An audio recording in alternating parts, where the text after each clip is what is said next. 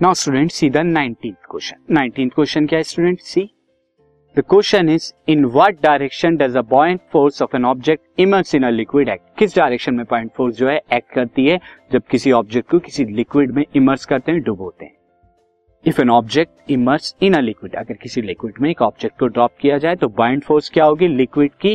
Act upon vertically upward ऊपर की तरफ़ लगेगी स्टूडेंट सी अगर यहाँ पे इसमें लिक्विड है और इस लिक्विड में आप क्या कर रहे हैं, किसी ऑब्जेक्ट को जो है ड्रॉप कर रहे हैं तो बाइंड फोर्स ऊपर की तरफ़ वर्टिकली अपवर्ड ये यहाँ पे लिक्विड हो गया स्टूडेंट और जब आप ऑब्जेक्ट को यहाँ पे क्या करेंगे इमर्स कर रहे हैं तो जो बाइंड फोर्स होगी, ये बाइंड फोर्स आपकी क्या लगेगी, ऊपर की तरफ़ जो है अप्लाई होगी।